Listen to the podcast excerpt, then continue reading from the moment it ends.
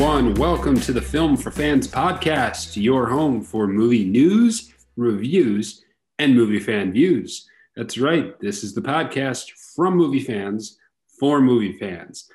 I am your host, Ryan Dunleavy, and I am joined once again by the mythical t shirt, mythical soccer team t shirt cladded Rob Dunham. Sure, let's go with that. We just, Yeah. We're rocking the Doctor Who Dalek Soccer Club because that's a real thing. Yeah. Not really. Okay. We just watched an episode of Doctor Who today with the Daleks, so it's very appropriate. Nice. So if you if you are a fan of the podcast, we'd love for you to be able to share the podcast. If you share the podcast, Rob will come to your wedding and sing a ballad. Uh, I did not agree to that beforehand, but sure. Provided you're not married already, I will not sing a ballad at your wedding to your secret extra spouse. All right, It's we're not, off. it's not going to happen. We're off and running now. We're Yeah. it's on. Okay. All right, we've got an awesome show for you. We're going to talk Jurassic Park Dominion. We're going to be talking about Pixar bringing a bunch of new shorts out, and we're going to talk about bad movies that we actually like, which may or may not be bad movies. Yeah, there's. I, I had a peek at Ryan's list ahead of time, and one of his bad movies is a movie I consider very good. So yeah, there might be some blood on this podcast. yeah, yeah, and of course we will have to talk about our watch list. All right, let's uh, let's get started and kick things off. So uh, one of the stories we're going to talk about today is uh, Jurassic Park Dominion, which is the new Jurassic Park movie that will be coming out. Uh, recently wrapped up filming, and this will be the sixth movie in the in the Jurassic Park series. And the interesting thing about this story was the comments from director Colin Trevorrow. I'm probably not pronouncing that I right. think it might be Trevorrow, but I I'm not 100 percent Trevorrow. Yeah, we'll go with that. Trevorrow. This is what happens when you just read names and you never hear them actually pronounced. Imagine actually doing research for a movie podcast. It's not just some research, it's that you don't know how a guy pronounces his name. Come on now. Gal Gadot Anyway. approves. anyway, so he talked. One of the things he mentioned about this is that he wants this one to be a cumulative story to actually wrap up all six movies, which is really interesting because one of the comments he makes about this is that the first few, the first three movies were kind of episodic in their own nature. And he wants this one to show that all of those movies and the two Jurassic World movies were all part of a larger narrative. Um, and here's the quote he says uh, To me, Dominion is the culmination of one story that's been told. When you get to the end of the Jurassic Park trilogy, it may not have been clear in what the complete story of those three movies was because they were a bit more episodic in a way that they approached it. But this trilogy is not that way. It's very much serialized. It's important to me when you watch Dominion that you really feel like you're learning how much of the story that was set in these mo- first set of movies was, and how everything that happened in those movies actually informs what ultimately is able to happen in this. So I think that's fascinating because he really, I'm now really curious to see what they're going to do with this movie, given that he's going to try and tie up the whole series. In theory, this is the last movie for Jurassic Park, then. That's a good one. Yeah. so what, what are your what are your thoughts on his comments? Uh, well, first of all, as I was laughing earlier, uh, money would indicate that this will not be the last Jurassic Park movie. Um, but uh, they've been sowing seeds uh, of this since the first of the new trilogy, with the um, guy in the control room was wearing the Jurassic Park T-shirt, and they said to him, "You know, people died there, right?" Like, so it's been established that this is happening in the same universe years after the original trilogy. So it's been known that like this was all the same world. I think that's been pretty widely understood by people. Um, I think it's pretty ambitious to say you can tie it all together, but I think it's possible. I think the reason why the first three were the way they were was because they were all based on different books. And the different books all had their own story. Like Michael Crichton's books all had their own story to them. So that's why they felt uh, maybe disconnected because they like they literally took place on different islands. They were different worlds, if you want to put it that way. Um, but I think that this has a lot of potential. Uh, if anyone watching doesn't know, um, Sam Neill, Jeff Goldblum, and others are coming back for this movie.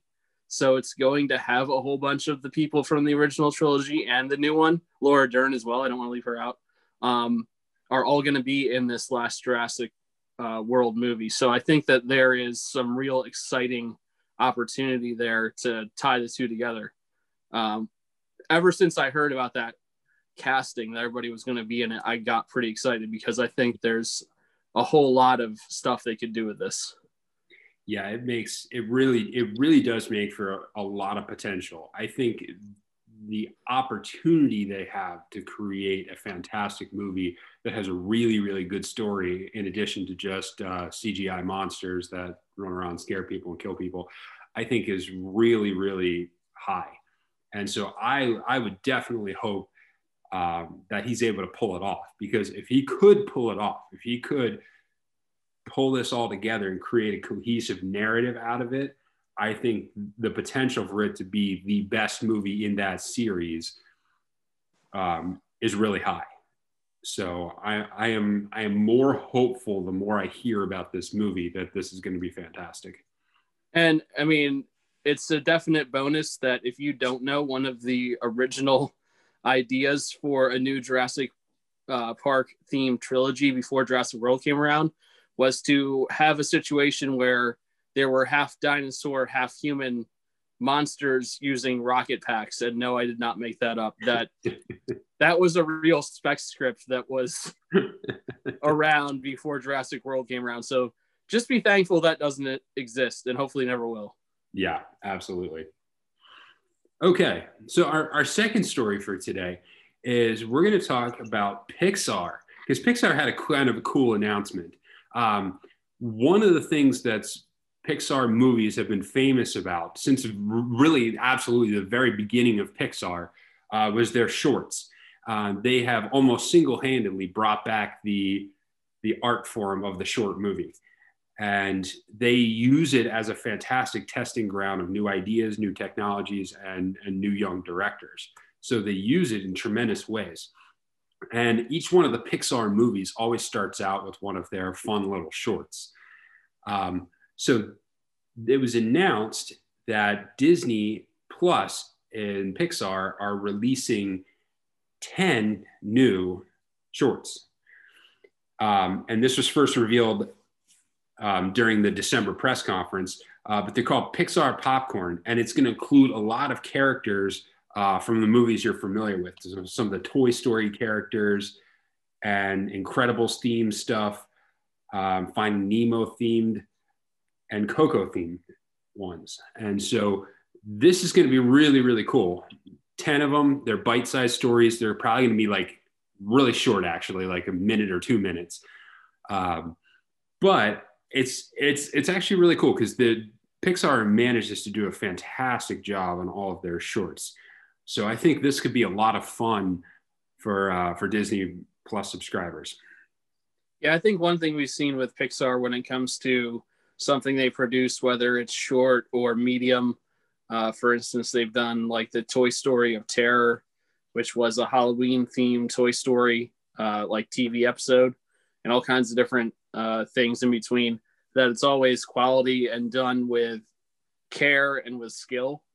So I don't think there's any need to be apprehensive about the idea of there being more content. I'm excited about it because I think they do a really good job, and I think that um, there's nearly limitless potential for the characters and worlds they've created to do new things. And that's one of the probably the biggest things that Pixar does is to create these huge worlds where there's just all this vast untapped story potential.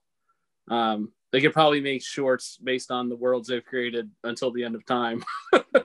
so I, I, don't think 10 is going to run the barrel dry by any stretch of the imagination. I, I think they'll be really quality and I'm excited to see what they come up with. Yeah, and it really is. The short film is really in the DNA of Pixar. Um, going back to the very founding of the company, if you've read some of the um, the history of, of the company and of Pixar, one of the first things they produced was the the short film starring Luxo Jr., the lamp that they that they produced to just try and show off their their graphics engine uh, when Steve Jobs was running it. And it really, the company really took off from there because of how well they were able to do this little animated lamp and how much character that lamp has. And you see it as, as one of the, uh, one of the features, feature branding things for, their, for the brand. So I think there's no doubt that these are going to be of high quality.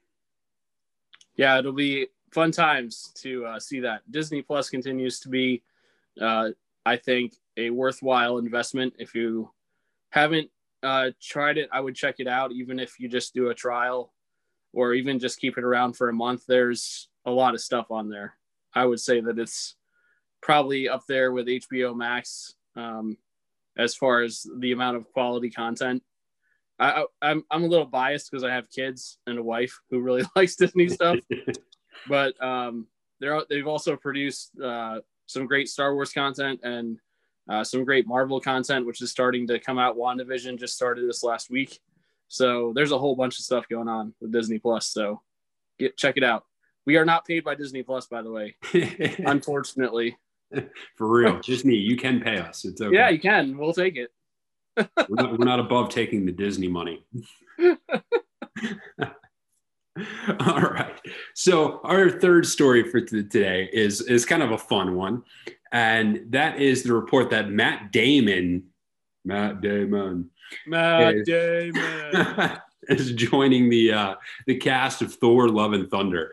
So he has officially entered his Australia quarantine, and this is this is very cool because uh, if you've seen the previous Thor movie, Ragnarok, you got honestly one of the most fantastic cameos, unexpected cameos of all time, with Matt Damon showing up as the Loki character on uh, on their little stage play, which is which is pretty hilarious. I got to say that was great. That was a great piece of cinema right there. Uh, but this is really cool. Now, it's not known exactly how much he's going to be in the film or exactly what his role is, but he he's taken his whole family down to Australia and they have to quarantine for two weeks before they can do anything. So I would imagine that Matt Damon would not do that for just a bit part. So I'm guessing he's got some kind of decent role in it. Well, I'm hoping that Thor like recreates the play, but like actually does it for real, like in honor of Loki. Like it's actually heartfelt and meaningful. And I, yeah, I, I wonder, I wonder if there's more to that character, if they're gonna provide some backstory to who that person was, or if he's just gonna randomly be in different scenes recreating a new version of the play that Loki wrote for himself. yeah. Yeah. One of the best moments of Ragnarok no question. And there were a lot of good moments in that movie. Yeah. Yeah. So this is this is going to be a really packed film. I mean, you have a ton of characters that are going to be in this, a ton of great stuff. You have Chris Hemsworth, of course. Uh, Natalie Portman will be back. Chris Pratt reprising his role as Star Lord. Star Lord, uh, man. Tessa Thompson and Christian Bale is going to be playing the bad guy in this one. And of course, you have Waititi's Korg, which you know is a must-have at this point. So uh, yeah, it really it really looks like they've got they've got a really good start on on Thor: Love and Thunder. So I can't wait for that to come out. Yeah, it's gonna be it's gonna be a blast. All right, you ready to get into this the discussions, Rob? Let's do it. All right. So in honor of us talking about the wrapping up, wrapping up of the Jurassic Park their second trilogy. Uh, I thought it would be interesting to go over this discussion. Um, now, this particular discussion question was brought to us by friend of the pod, Steve Glarum. Oh, hey, Steve. Yes. So I thought I'd give him a shout out for his suggestion. Uh, but we thought it'd be interesting to discuss which third movie in a trilogy did the best job of wrapping up the trilogy. So if you get that straight, which of the we're talking about specifically the third movie in a trilogy, which one did the absolute best job of giving you a satisfying wrap up of the series? So I thought this would be fun. It could be interesting to see where we go. Rob, do you have any thoughts on the matter? Uh, I want to hear what you have to say first because I do, but I I want to hear ah. yours. so uh, the first one that I'm gonna I'm gonna talk about is I think for me personally, I thought the original Star Wars trilogy had a great wrap up. Um, Return of the Jedi, I thought was a really, really satisfying conclusion to the series. You got the second Death Star destroyed. You got Leia and Han together. You had the redemption of Darth Vader.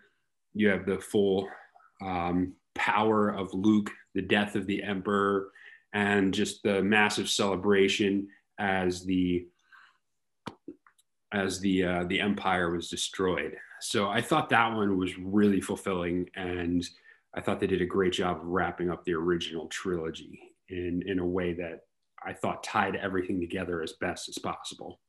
I think we can safely say the the third movie in the second and third trilogies of Star Wars was, is not on this list. no, no, it is not. yeah, for sure. Sorry, George. Sorry. Yep. um, uh, I would I might have to go with Indiana Jones and the Last Crusade. Mm. Uh, just yeah. because there's there's something about that trilogy and that everything is they're all three different stories, but they are all connected. And I think obviously centered around one main character. That's probably the impetus behind that. Like Harrison Ford does a great job as uh, the character of Dr. Jones. Um, but the way they wrap it up on his on his last mission, you know, with uh, all the craziness going around him with his father alongside, like there there's so much to that movie that I just really appreciate. And I think they do a good job of wrapping up a story that probably, I mean, could have been bled for more. Um, but I think they did a good job ending it. And I'm really glad they never made another Indiana Jones movie after. hey, denial works, man. Denial works. It's okay. Sorry, yeah. Shia LaBeouf. My apologies. Please don't, don't hunt me down you don't need to apologize to Shia. It's okay. I, I think the ship has sailed. you might go cry though, because he heard that someone like made fun of him. So I, I don't want to make him cry. oh man, that's that's, that's a goal and, right there. You have any other uh, thoughts on this? Yeah, it was interesting because that one was actually on my list as well. Okay. Um, I really, really enjoyed that one. Um, part of me wanted to say like Rush Hour Three, but nah, it's not gonna work. Rush Hour. Wipe yourself off. You're dead. That's from the first one, though. Yeah. there, there uh, haven't. Been, See, the thing is, there haven't been many, any many movie sets that stop at 3 mm-hmm. because, like, usually if you get to three, there's multiples after that. Yeah, and I, I think I think another one that came up in my head was the Bourne, the original Bourne trilogy. Mm. Um, I thought they did a pretty good job of wrapping that up. Um, I thought the ending was kind of cool because it starts out in the water, he kind of ends up in the water, and you see him escape.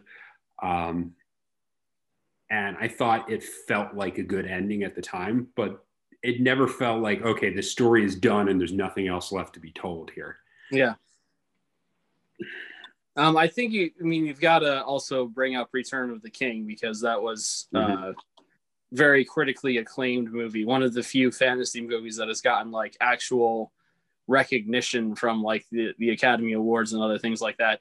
It, now, you could say that that was probably partly just a buildup of recognition of the movies as a whole. Um, but I think on its own, it stands out as a compelling and worthwhile adventure. Uh, the whole Lord of the Rings trilogy. By the way, that's what I'm talking about. In case you don't know that Return of the King is, yeah, I shouldn't assume that people know what a movie is, because um, that's not being fair to everybody. Uh, but that that trilogy does a great job, and I think the ability they had, especially with the special editions, to just basically make as long a movie as they wanted to, helps with that because by the end you've watched almost 10 hours of a story and you can pretty much hit almost anything in a story. Um, what's the funny part about that though is that there's like thousands of pages from the books that are, are not even mentioned in that because of the ridiculous amount of work that uh, Tolkien put into his books and his uh, study and his creation. Yeah, it's crazy um, how much you. Yeah, wrote. but I thought that did a great job of wrapping up uh, that story satisfactorily. Much yeah. better than much better than the Hobbit. Yeah, did. And I think if we're gonna go on the reverse end, one of the most disappointing was probably the Matrix Three. Mm. Uh, it had some very good moments to it, but I think it was just felt like such a different movie from the first two and you were out of the matrix for so much of that movie that it just it left a lot to be desired yeah it's like the not matrix 3 yeah yeah so i i'm not a big fan of the whole godfather movies um have you seen them i actually have to uh, look really stupid and say i haven't seen them before. yeah they're just yeah so i've seen them once but it's been a long time, and so I don't know how I don't know how well acclaimed The Godfather Part Three is. I feel like it's not that well acclaimed. I feel like two is is one and two are more acclaimed. Yeah, I think the general consensus is that three is the weakest of the three movies. Yeah. So it's really hard to do. It's really hard to do a trilogy and end on a high note. It really is. It's difficult. So if you, the audience, have any suggestions for third movies and trilogies that did a great job of wrapping up the series, let us know. We'd love to hear from you on that. Send us a comment or uh, or an email on the website. So looking from shouts for the uh, Disney direct to video like Lion King three and Little Mermaid three out there. Home Alone 3. again. Again, we're not paid by Disney, but you can pay us. we won't All be right. sad. So our second discussion will be a fun one too. And Rob, last week you were talking about watching Jiu Jitsu and how much fun you had watching a bad movie to remind yourself that bad movies do in fact exist. Yes, they are real. Nicolas Cage is hiding around the corner. Yes.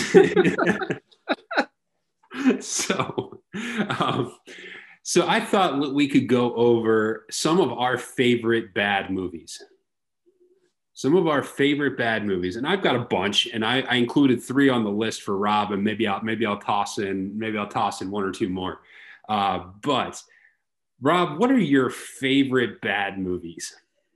Well, I tend to like uh, comedy, and I like comedy that's dumb and objectively not good movie making because I just like to laugh at stupid things I can quote over and over again.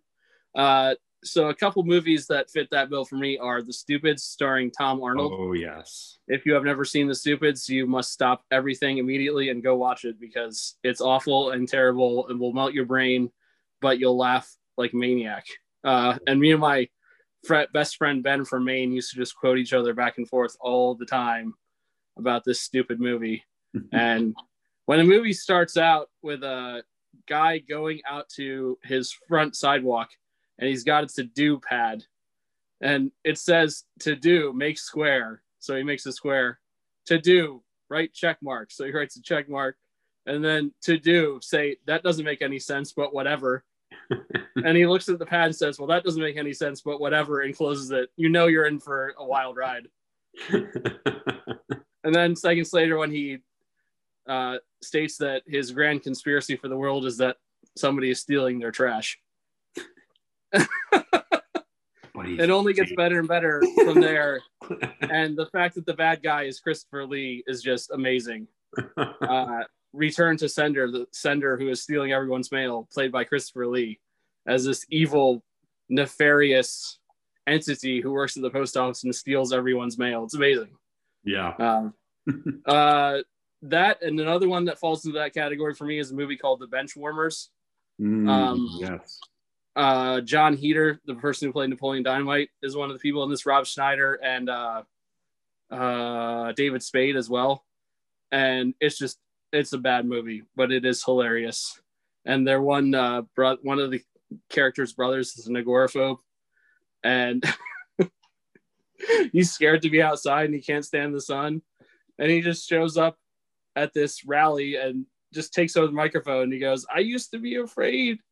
I used to hide in the dark, but I'm here to tell you the sun is not a monster. It's not a monster.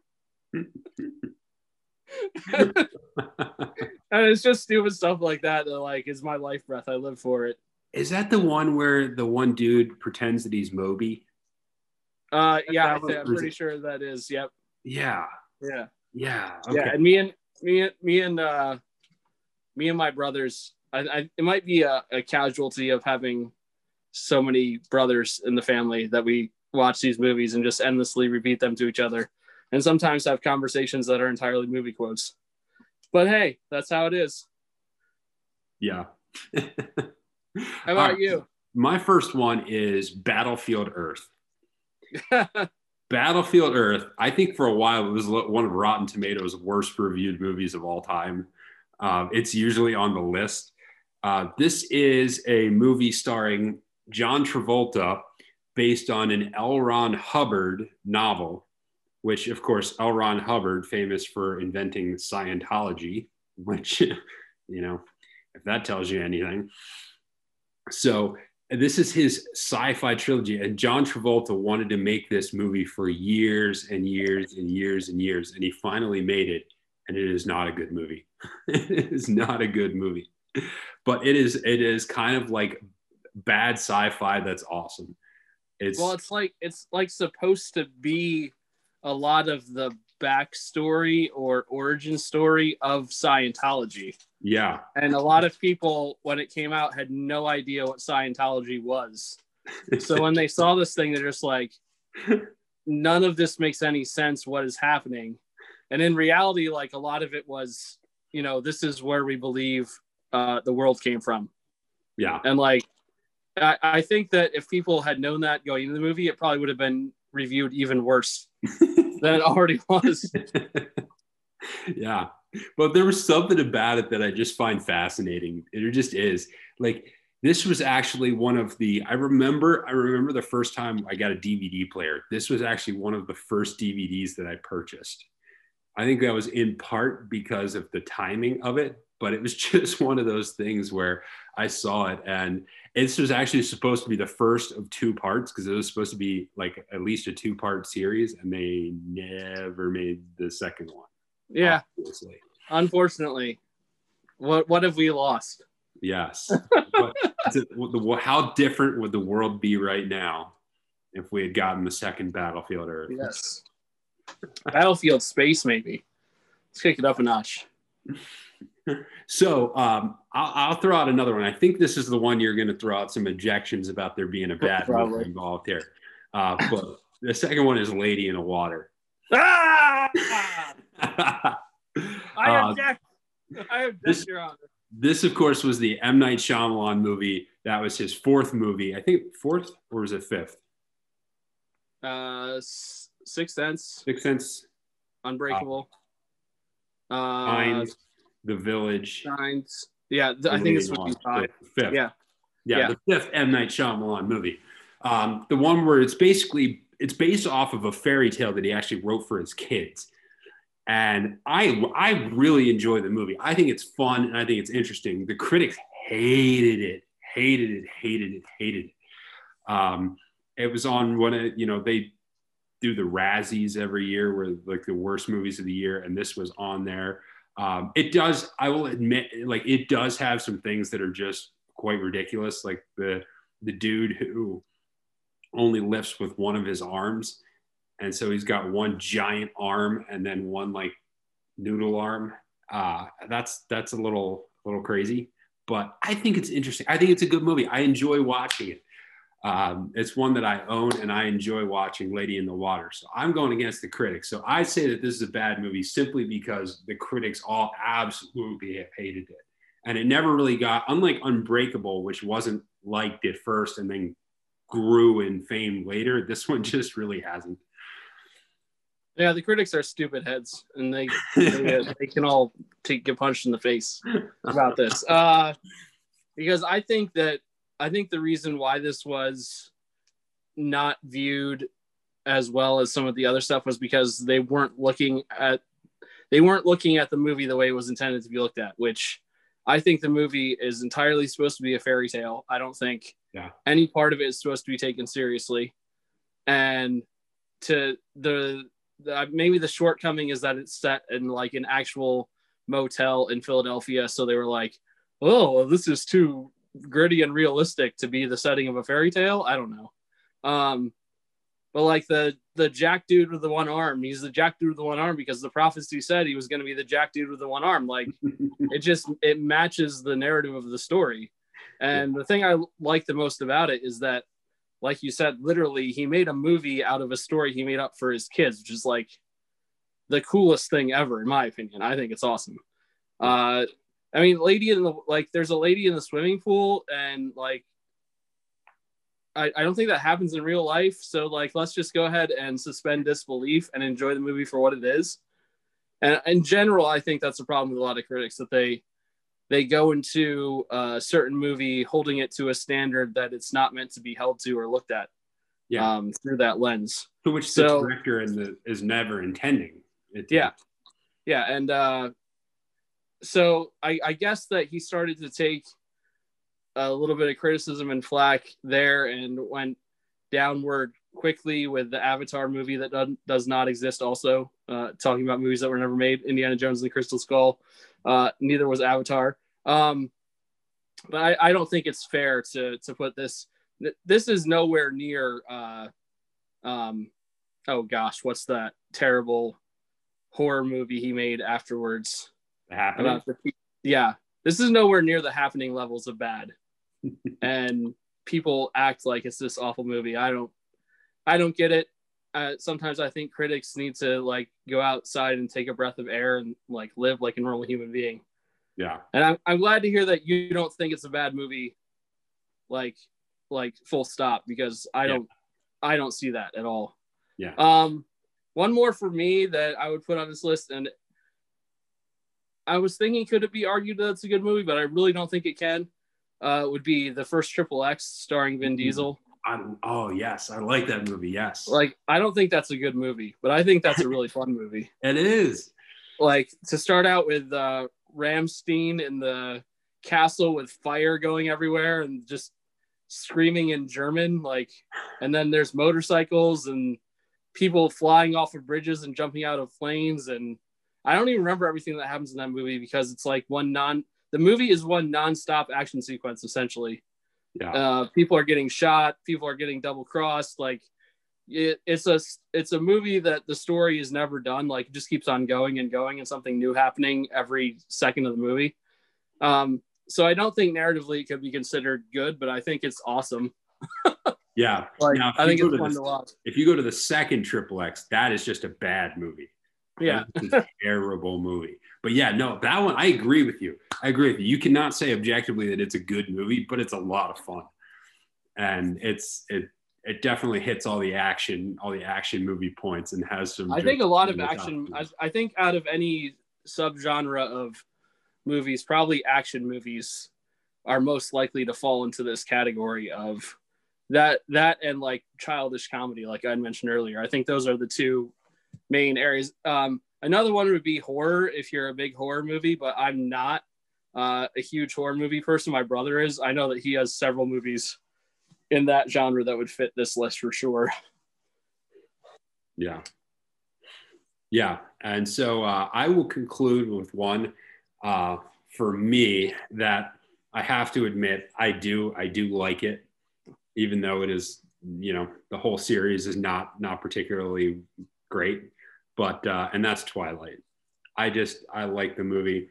I do for whatever reason. I do. One of the, one of the backdrops on this, which I think is true of the entire series, is they picked fantastic music. The bands they have playing in the in the soundtrack in the background of the songs in these movies are fantastic. Really, really good stuff on the soundtracks. I don't know. I think it's just like the movies came out during during a fun period of time for me, and I think I just have nostalgic memories about them. So uh, that's the only thing I could chalk up to say I, why I like it. I know that I know that Death Cab is on the soundtrack of one of these, at least one of these movies. Um, but I don't know that from watching the movies because I've never actually, you know, manned up and watched them because yeah, I've just I've just heard so much bad about them and Death seen Cab. some clips of them, and I'm just like, I'm not invested in the same way, but I pro like my wife and I joke every once in a while about, hey, we're gonna watch the Twilight movies, like we should totally watch the Twilight movies, and uh, you know, the fact that Fifty Shades of Grey came out of essentially a fan fiction based on the Twilight movies does not help its cause either for me. no. uh, so I don't. I'm just. Uh, I'm not. I'm. I'm not like chomping at the bit to see them, but I'm sure I will at some point. Maybe. Well, maybe my. Maybe my teenage daughter will want to see them someday, and I'll have to watch with her. The soundtrack will get you through. I mean, you've got. You've got Death Cab. You've got the uh, the the Black Keys. You've got Muse you know, a bunch of really good, a really good like alt rock bands are, are the soundtrack basis for for these. So there's there's a ton of good stuff on on the soundtracks. That's both very cool and very depressing. I wonder what they think about being on the soundtrack of those movies. Well, some of them actually created unique songs like for the oh. movie. Yeah. Yeah, I think I think the in uh, back when they were a band, the Bravery, which really good band, the Bravery, mm. when they were around, they created a unique song. Um, I think even Death Cab did, if I'm not. Yeah, mistaken. I think they did. So yeah, Bra- Bravery had a song on the uh, soundtrack to one of my favorite video games ever, Major League Baseball 2003 mm. EA Sports.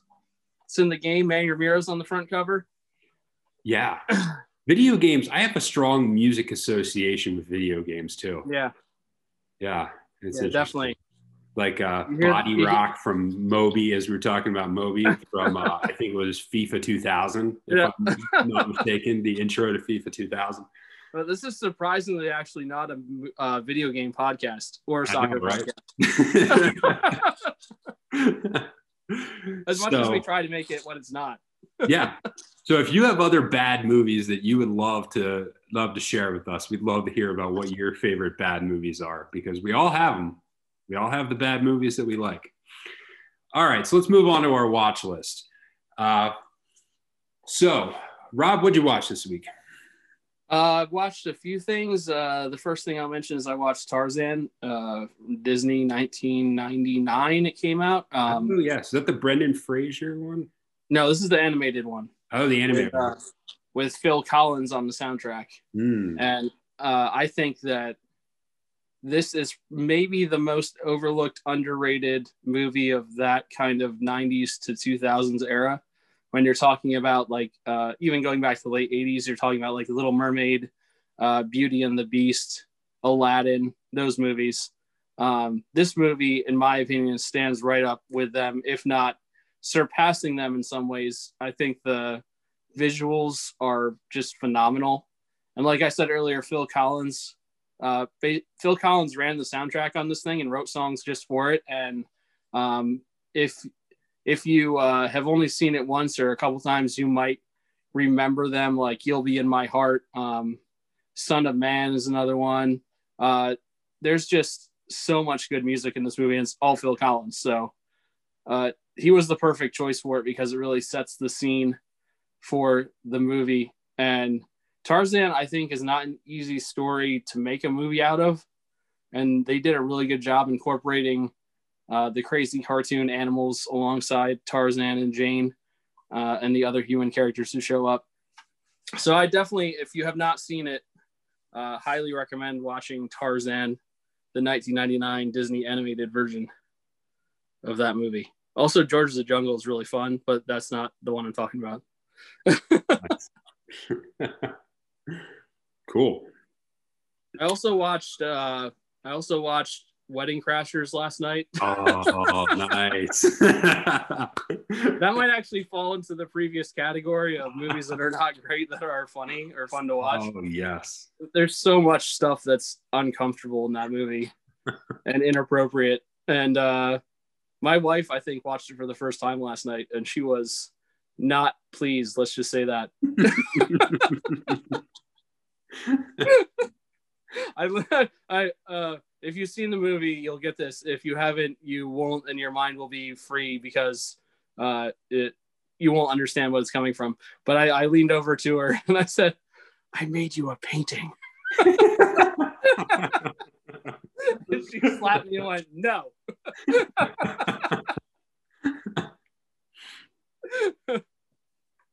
yeah, there's Owen Wilson and Vince Vaughn together are are a pretty great team. I, I have to say that I think the although very much memed and quoted, I don't think the Will Ferrell cameo is particularly good mm.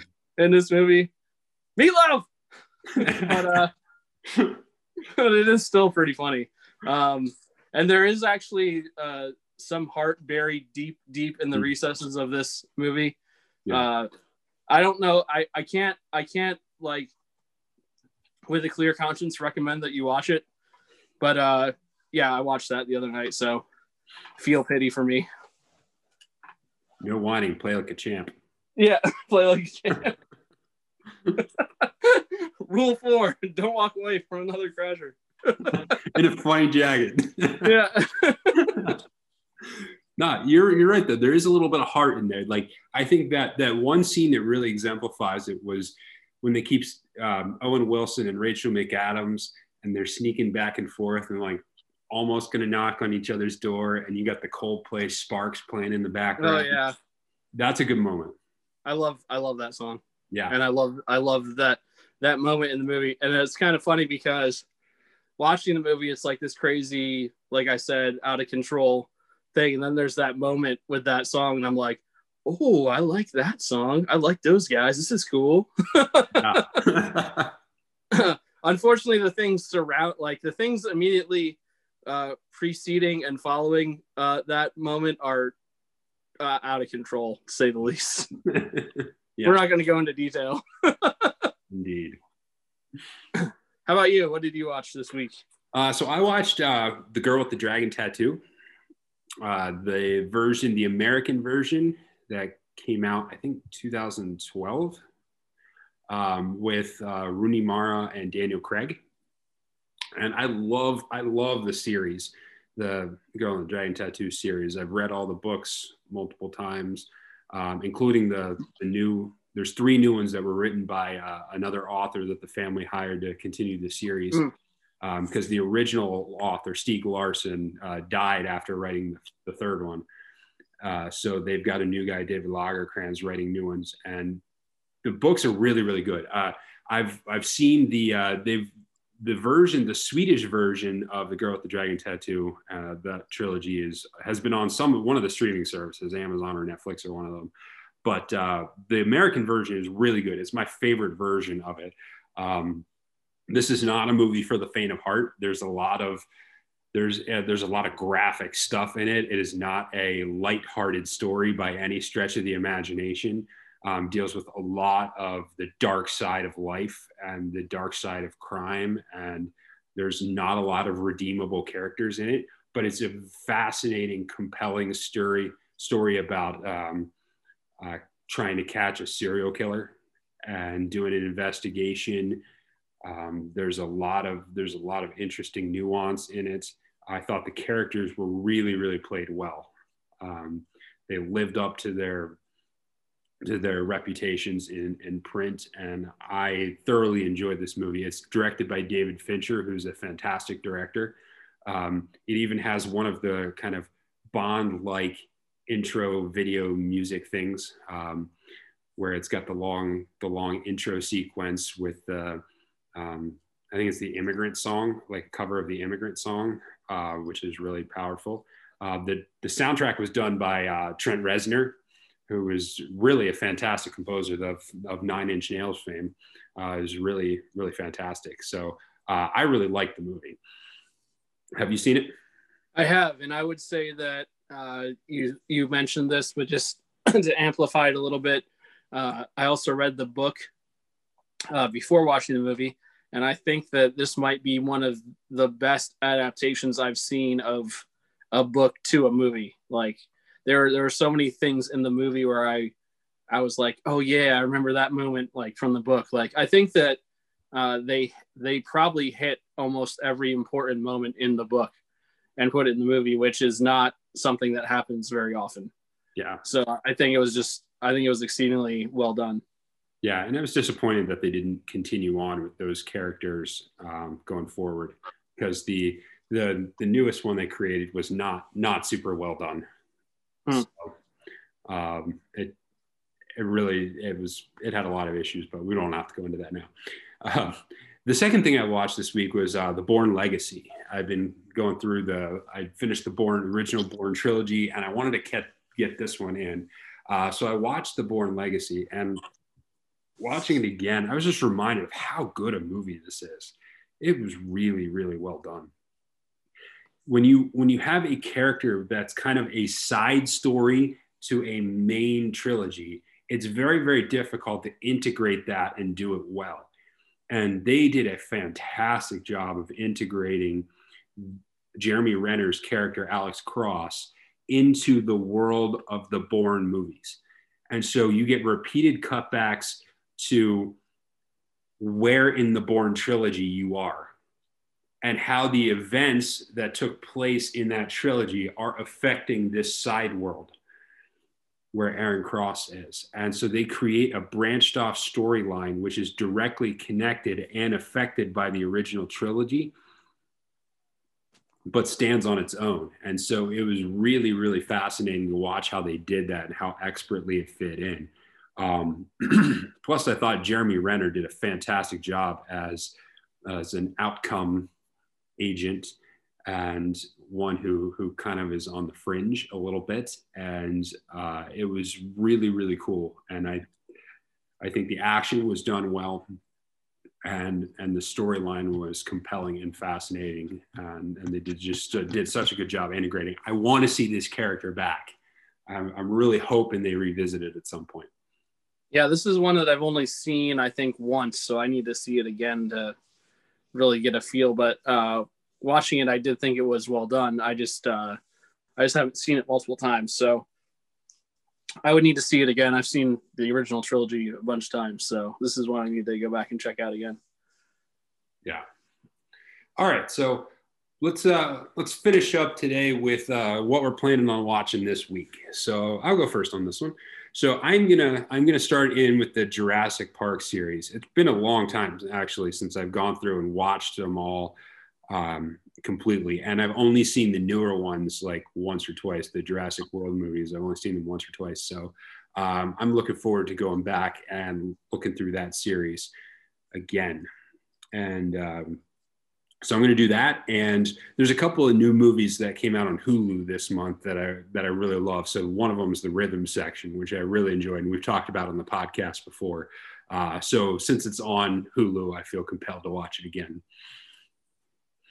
Uh, I'm, I'm hoping to check out another of the Welcome to the Blumhouse movies from Amazon.